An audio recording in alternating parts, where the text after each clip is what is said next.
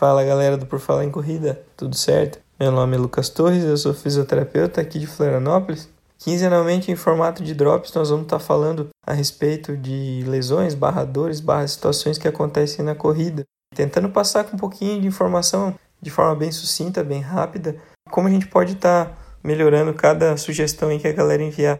Como sugestão do Francisco Nilo, nós vamos estar falando hoje a respeito das dores no trato tibial lateral. Comentou que está com dor, perguntou quais exercícios podem ser feitos e tudo mais. Então, para a gente falar do, do trato tibial lateral, a gente tem que entender o que é isso. Então, é uma banda de tecido que sai ali da, do ilíaco e vai até a tíbia, passa por toda a região da coxa, na lateral, e se insere ali na tíbia.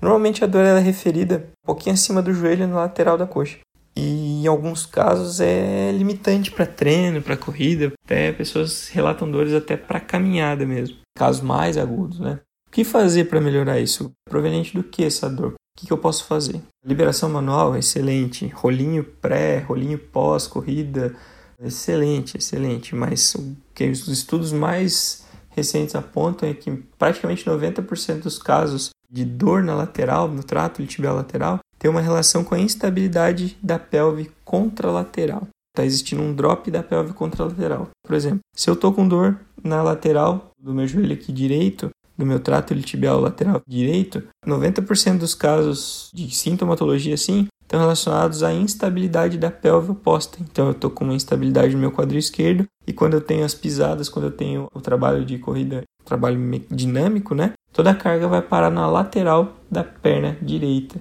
que tem que ser feito? Tem que ser feita uma boa abordagem, uma boa avaliação mecânica, dinâmica e, consequentemente, exercícios que possam vir a corrigir essa disfunção, consequentemente, dosando volume, intensidade, em alguns casos, diminuindo o treino, diminuindo os volumes de treino, diminuindo, alguns casos, tendo até que parar por conta de limitação. Mas na grande maioria a gente consegue aos pouquinhos ir ajustando para que não chegue a um fator limitante. É isso então, espero ter contribuído. Ficamos à disposição para qualquer dúvida, sugestões e mais temas que a gente possa estar tá falando aí quinzenalmente em modelo de drops aqui para o pessoal do Por Falar em Corrida. Valeu, galera. Um grande abraço e até a próxima.